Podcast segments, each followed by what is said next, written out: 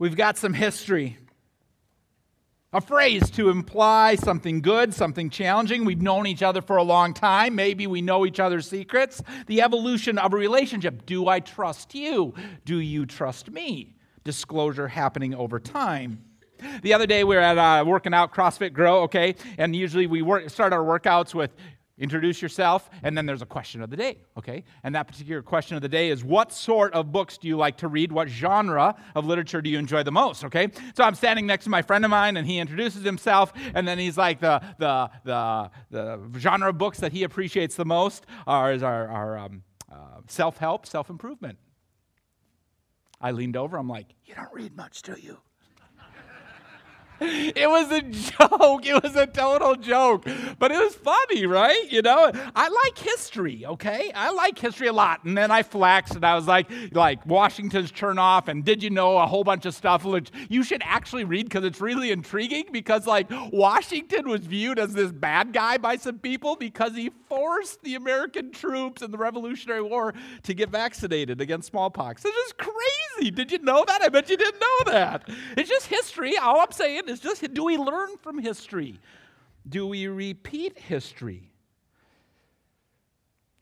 Do we just like the good parts of history? Hence the quote from my dad that's at the top of your program. The reality that the good old days weren't so good, spoken by a guy who saw some pretty crazy stuff, not the least of which his dad abusing physically his mom how things were, right? Or how things have changed, how things have not changed, how things will change, how things will not change. The history of the situation, the history of our lives, the, the importance of looking back at who we are and who we have been, and how who we have been influences who we are. And some folks just say, well, I don't even want to talk about history. This, this isn't a book you're going to like. Some people are like, I don't want to dig into my history. And, and I understand, some history is painful. What we have today is, is, is history, right? And it's God revealing God's self in a way that over time makes the sense, the most sense for most people.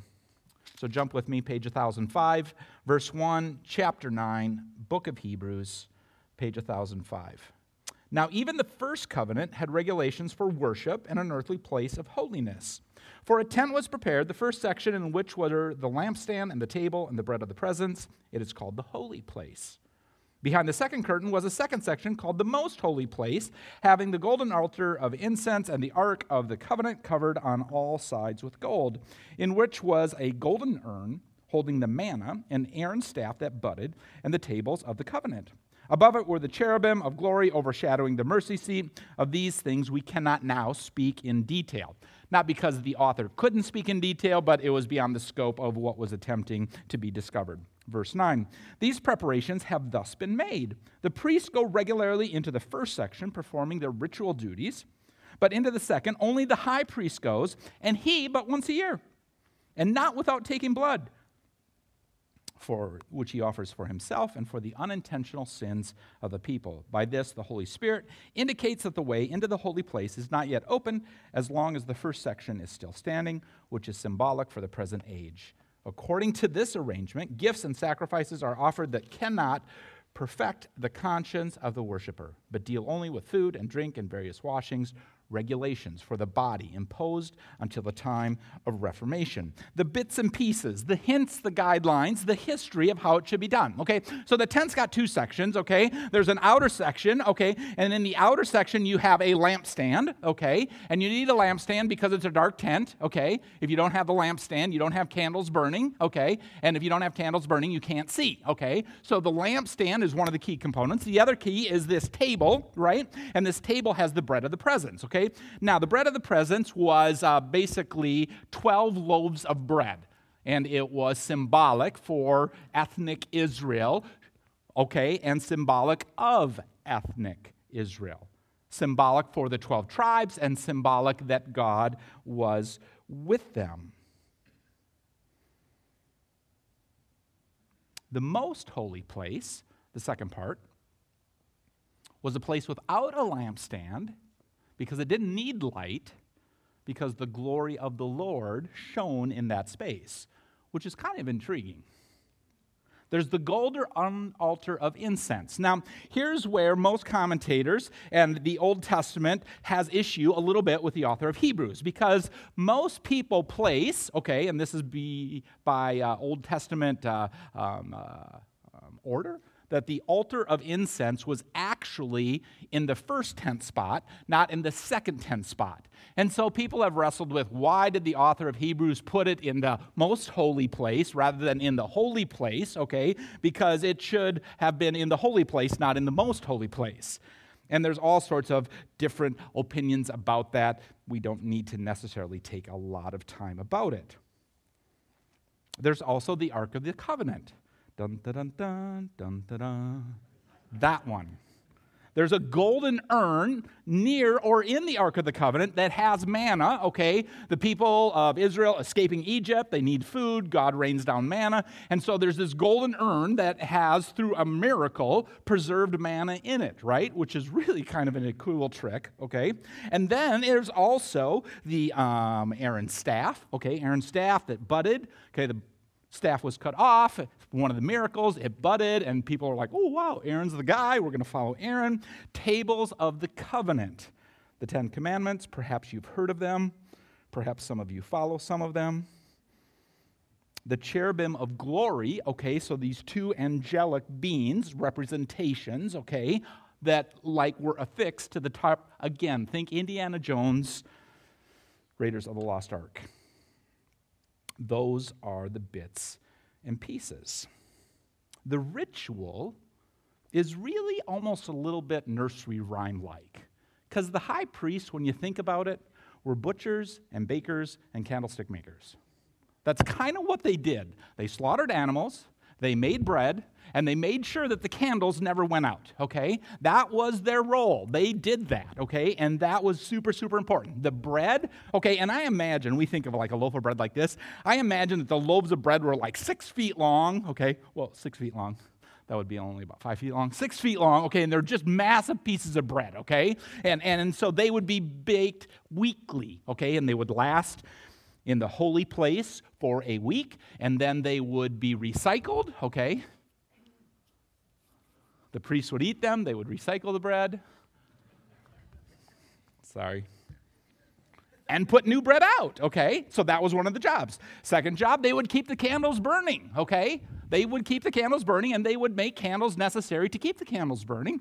The candles were to never go out, okay? And the third was they were to sacrifice on behalf of the people. Now, that was in the holy place. Now, the most holy place was a place that was off limits most of the time for all of the people except for one. The high priest, once a year, only with blood, would go in and offer, ask for forgiveness for himself. He was a guy. And forgiveness for the unintentional sins of the people. Now, that's not a misprint, right? We kind of want to think in terms of, oh, God just likes to forgive sins, you know, but, but it's very clear, both in the Old Testament and here in the book of Hebrews, it was only for the unintentional, unintentional, not the sins that we intend.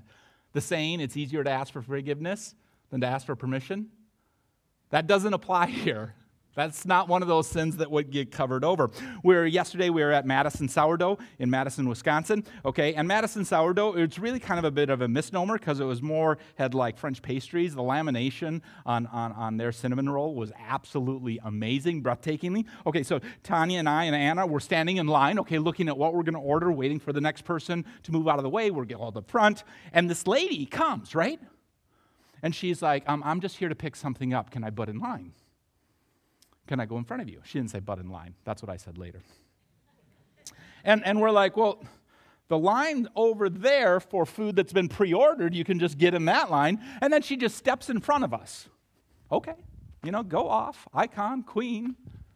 And she hadn't pre ordered anything. No, exactly. Exactly. And I'm, I'm at a, the point where I am, I am tested in my, my, my followership of Jesus Christ because I want to, like,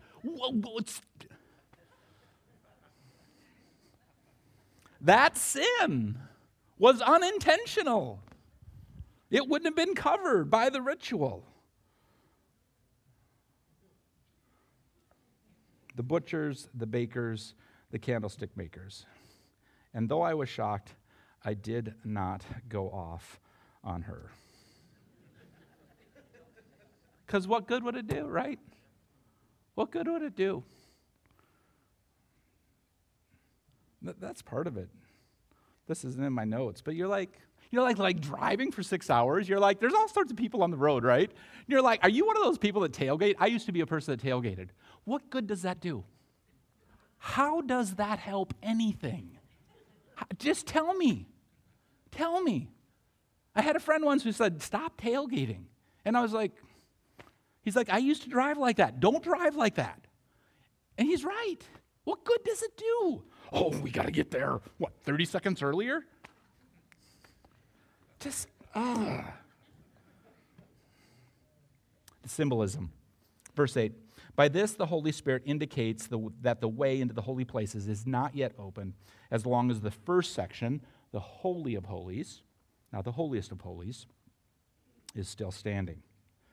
The Holy Spirit, through the Old Testament ritual, through the Old Testament bits and pieces, is saying, Slow down, boys and girls. You don't get to go in there. You go in there, you die. We're not playing games. We might argue why the hierarchy? I don't know. I think in part it's a product of the times, right? Cavalier attitude towards a number of different things. That God wanted a healthy respect from his created order. We might understand it, right? If someone's a bit too cavalier, you might be going like, you know, just slow down a little bit. You just take the tone of your voice and dial it back just a little bit. We'd never need to be told that, right? I think that's what's going on with the Old Testament example, the Old Testament covenant, the earthly holy place that we find in Hebrews chapter 9. God saying, slow down just a little bit. You're not quite as impressive as you think you are as the first section still stands, prior to the work of Jesus, we might add, the way into the holy place is not open for all. Now, we understand, right? After the death of Christ, the, the, the, curtain that separates the holy place from the most holy place is tore from top to bottom. And that limited access to God is no longer limited. It's no longer mitigated by a human high priest. And we discover those implications in a more robust way next week the work of Christ, the access to God, the witness of the Holy Spirit. But before that, there was a limit. Go no further than this.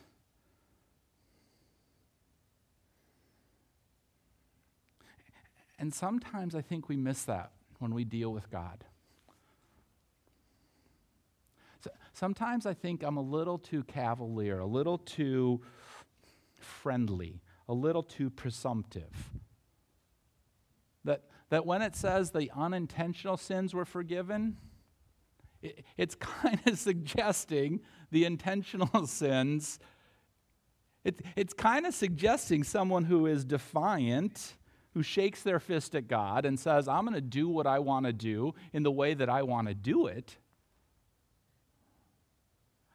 God views that person differently. That, that, to me, is what the Old Testament record is suggesting.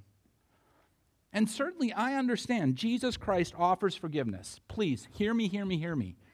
Jesus Christ offers forgiveness. If we confess our sins, God is faithful and just to forgive us our sins. That is what the book says. And, and, if we live our lives with this perspective that it's better to ask for forgiveness than to ask for permission, if we intentionally live in a way in which we know the things that we're doing are at least charcoal gray,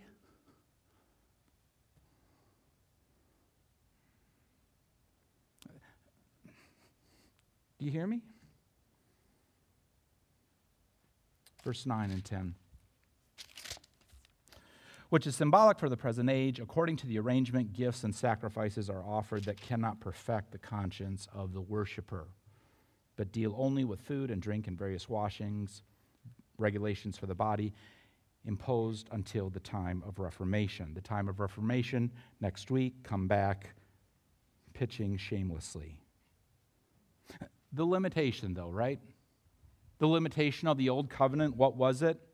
Well, I mean, besides the people's unwillingness to follow it, besides the, the leadership of the nation of Israel, who should have had God at front and center, putting God to the side and replacing God with other gods, okay? The book of Judges that we're studying on Wednesday night, fleshing that out in great detail. The limitation, besides the people's unwillingness to follow, yeah, besides that. The writer of Hebrews says it, the old law can't perfect the conscience of the worshiper.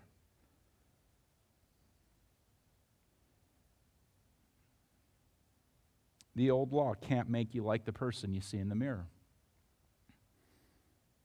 You ever done that? Just look in the mirror. Just, just look in the mirror. Do I like myself? Do I like the lines that I see?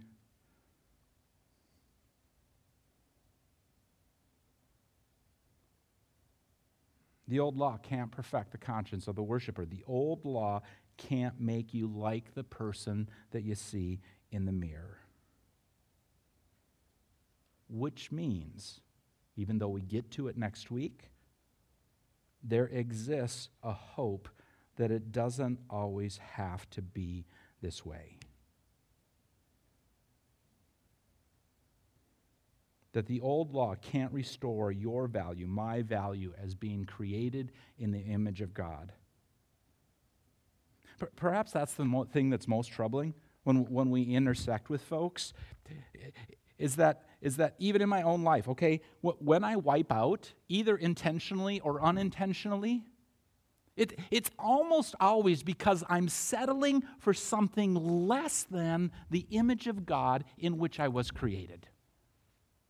Almost always. And by almost always, I mean like 100% of the time. It's because I'm substituting what the world wants to put on me versus who God says that I am when I am found in His Son, Jesus Christ.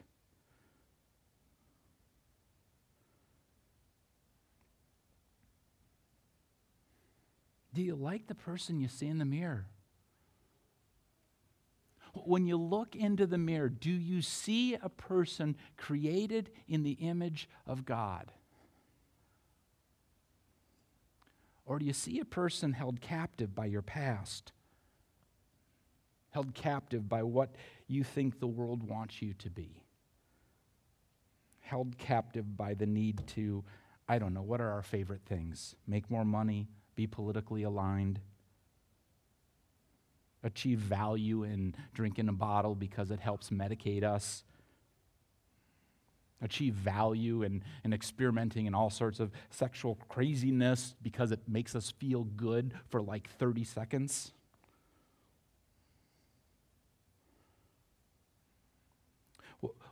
What the new covenant does is it restores the value of being created in the image of God. What the new covenant does is, is it It allows you to like the person that you see in the mirror. Now, I would be the first to argue that while the Old Testament, Old Covenant wasn't perfect, incomplete, didn't do everything that it needed to do or that God wanted it to do, I would also argue that the New Covenant, bear with me for a second, especially theologically astute, the New Testament, New Covenant also doesn't answer all the questions. And the reason why I say that is that we're not in heaven yet. That until we get there, there's mystery. There's, there's a sense of what in the world is going on at times. But, but this I know to be true. There was enough in history for people like Enoch to walk with God, okay? Even before the Old Testament covered, okay? In Genesis, it talks about this cat named Enoch, okay? And it's like Enoch walked with God. That is the coolest thing in the world. And there's enough, okay? There, there's this, this, this iconic individual, right? Rahab who's grafted into the people of God, okay? And there's enough in the old covenant for Rahab, even though she had a life coming out of prostitution, becomes part of the line of Jesus. Talk about a checkered past. There's enough for Rahab to find her way into the people of God. And throughout the Old Testament, there has been enough for a group always faithful, to be known eternally as the people of God. And so while the old, the old covenant was not fully formed like the new covenant is, be the first, there was enough there to walk with God. And the new is just about the bend, ready to be discovered by the faithful. And that discovery is but a taste of what will someday be.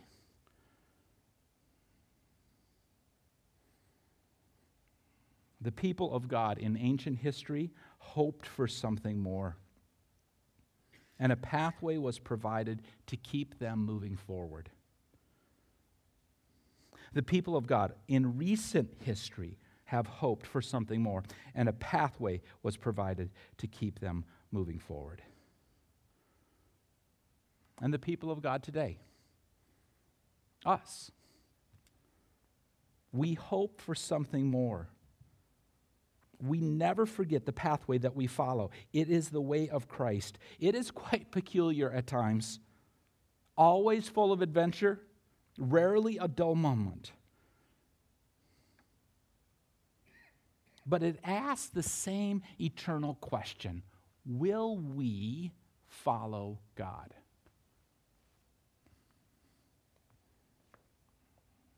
So, yesterday, leaving Madison sourdough, which, like I said, is a bit of a misnomer because I didn't really even see any sourdough. I just saw lots of laminated pastries. And I've been quite honest with this whole process, and you're probably tired of hearing about it, but this has been one of those transitions in my life that I didn't anticipate being this hard. The morning was crisp but not cold. You know what I'm talking about? I mean, cold enough where your, your hands were cold, but not cold enough where you wanted to have gloves on. And, and Anna's right there, right here. We're walking down the sidewalk. Okay?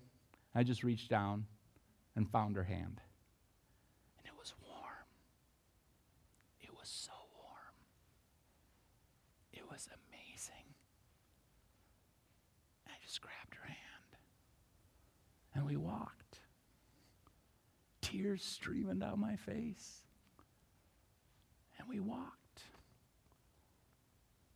And it was a perfect birthday present. Which, if you're keeping score, it's not too late. I'll still accept presents.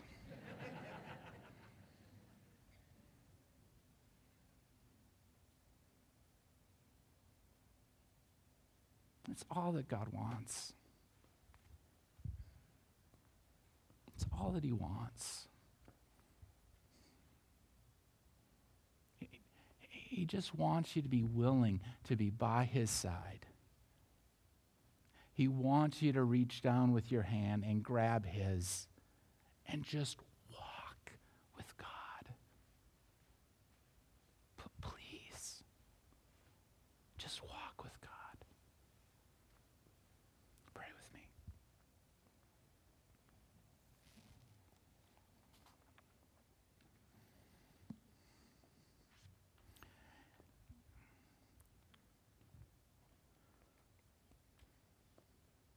Our prayer, Father, is that through your Spirit, you would speak to our souls, not just in this tender time, but throughout our days. Enable us, like the ancients, to be found faithful and walk with you.